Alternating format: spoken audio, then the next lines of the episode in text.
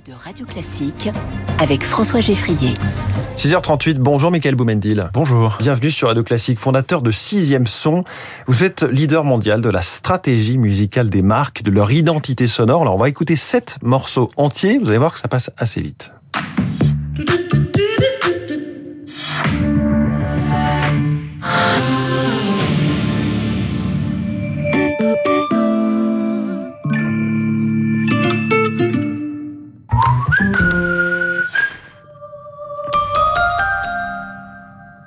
On a reconnu dans l'ordre Carrefour, AXA, Renault, EDF, RATP, But, Aéroport de Paris.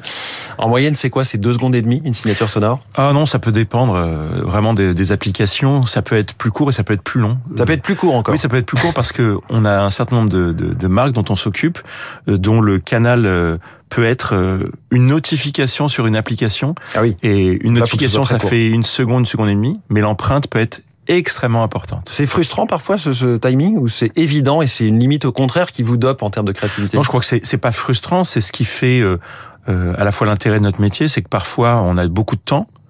Euh, on peut avoir 15 minutes, parfois on a une seconde, mais dans les deux cas, il y a un enjeu qui est celui de la reconnaissance, il y a un enjeu qui est celui de l'influence, c'est le cadre, il faut faire avec. Mmh. Alors là, on a entendu que des, euh, des jingles muets, c'est-à-dire qu'il n'y a pas le nom de la marque qui est prononcé. Parfois, il l'est dedans, comme chez Atoll. Qu'est-ce qui fait que on le prononce ou pas? Vous avez des marques qui ont des enjeux de, de, de notoriété plus importantes que d'autres. Euh, il y a des marques pour lesquelles mettre le nom ne va pas bien les positionner. Pour mmh. d'autres, au contraire, ça va bien les positionner. Il y a une dimension de plus grande promotion quand on met son, son nom. Ça s'adapte à certains secteurs, ça s'adapte pas à d'autres. Est-ce que c'est vous qui composez tout vous-même? Vous êtes compositeur, musicien, ou est-ce que c'est une équipe de, c'est les métiers, les métiers chez Sixième Son Alors, moi, j'ai la chance d'avoir à peu près une cinquantaine de personnes réparties entre les différents bureaux à travers le monde de Sixième Son. Donc, j'ai la chance d'avoir une, une, vraiment une formidable équipe, notamment une formidable équipe créative.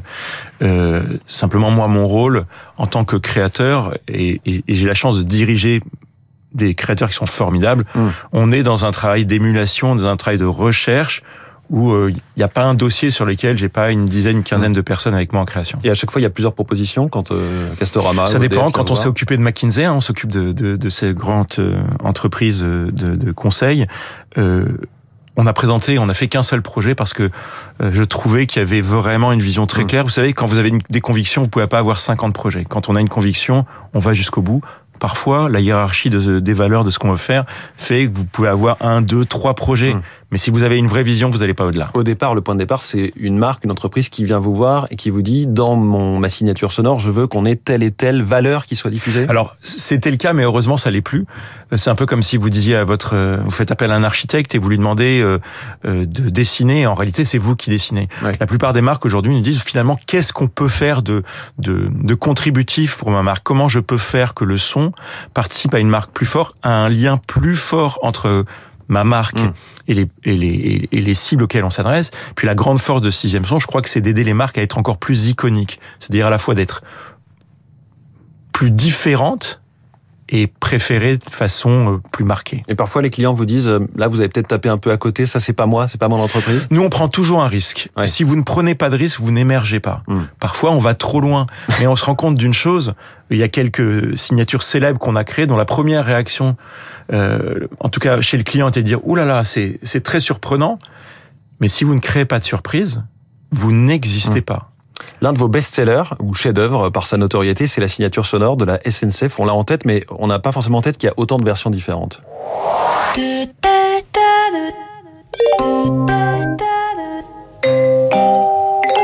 Ah, la troisième version, c'est dans les, dans les trains. Comment vous la décrivez? Qu'est-ce qu'elle dit? Oh, Elle dit quelque chose de très simple. D'abord, euh, elle dit d'abord que, que, la vision de la, de la, SNCF sur son métier, c'est que c'est quelque chose qui s'adresse à tous. Vous voyez, c'est très simple, c'est c'est pas inaccessible comme certaines signatures. La deuxième chose, c'est qu'elle donne une vision du transport de la SNCF. On a une voix qui est féminine, qui est assez, euh, je dirais pas maternante, mais qui est une prise en charge enveloppante, exactement.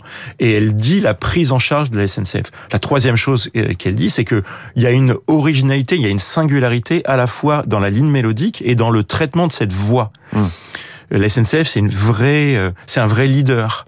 eh ben cette capacité de faire la différence en peu de notes, comme certains peuvent le faire en peu de mots, euh, c'est vraiment une vision de leadership. Donc finalement, une vision d'un transport qui est bienveillant, hmm. qui est simple, par une entreprise qui est leader. On voit en vous entendant euh, décrire cette, ce jingle que vous mettez une quantité de travail totalement inimaginable sur chaque euh, jingle, sur chaque signature sonore, le timbre de la voix, effectivement. Euh, il y a une part de mécanique, hein. tout n'est pas subjectif. Vous, vous savez dire, tel accord de notes va marcher. moi, j'ai beaucoup entendu, en tout cas, moi qui habite une bonne partie de l'année aux États-Unis, que la force de sixième son, c'est d'avoir une science du son. Il y a mmh. une science derrière ça parce que notre but, c'est pas, c'est pas de plaire. Notre but, c'est de rendre une marque plus attractive, plus émergente, qu'elle, qu'elle, dans la bataille d'aujourd'hui des marques, qui est finalement d'avoir de l'attention obtenir de l'attention. Oui, et ça, ça s'évalue. Mmh. Nous, on a un département recherche depuis 15 ans. On n'est pas là pour faire plaisir à nos clients, on est là pour délivrer du résultat. Alors ici, on est sur Radio Classique. Euh, en préparant le petit medley qu'on a écouté au début de l'interview, j'ai l'impression que vous aviez un fait pour la tonalité de Ré. Alors, Ré majeur ou Ré mineur, mais en tout cas, plusieurs des, des de vos tubes euh, sont dans cette tonalité. C'est un hasard Non, non, j'ai vu d'ailleurs, c'est assez... Bah, vous savez, on a, on a travaillé et on travaille pour pratiquement 480 marques. Euh, à la SNCF, on est sur un, sur un Do qui commence majeur, qui finit mineur. Euh, je regarde euh, la dernière réalisation qu'on a faite pour euh, euh, pour euh, par exemple Sanofi qui a un côté très Chopin, on est en on est en mi majeur. Non non, il n'y a pas de tonalité euh, particulière. Bon, je, sur Radio Classique avec Alexandre Dexplat, on est sur du mi bémol majeur. vous avez publié il y a quelques semaines ce livre Le siècle du son aux éditions Débat public. Est-ce que vous enterrez déjà l'image au profit du son?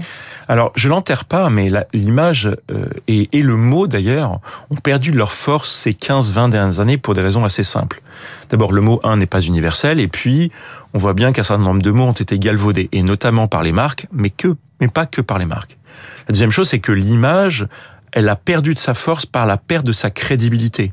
On sait bien que les images, elles peuvent être un peu fabriquées, et euh, à l'aune du développement de, de l'intelligence artificielle, la crédibilité que vous et moi allons attribuer à une image, ben, elle est remise en question. Or, si vous n'êtes pas crédible, si votre image n'est pas fiable, la capacité d'influence euh, s'effondre. Hmm. Le son, c'est le média le plus universel pour vous? Ah, En tout cas, il est clairement en train de, le devenir, vraiment aucun doute là-dessus. Et je me demandais, parce que donc là, vous avez travaillé pour beaucoup de marques, est-ce que vous faites de la politique aussi? Parce qu'il y a parfois hein, des, clips de campagne, des musiques, quand le candidat monte sur la scène, faites spécialement?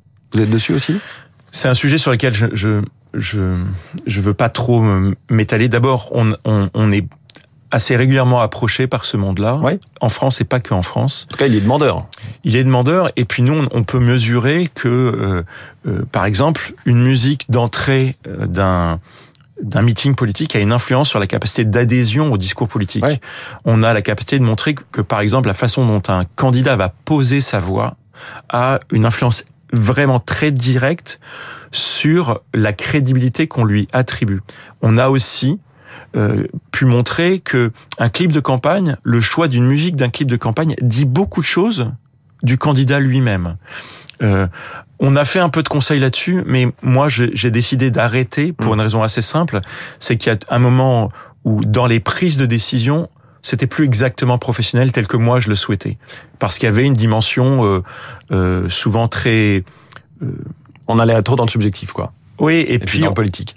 Et, puis il y avait parfois une insincérité qui me posait problème.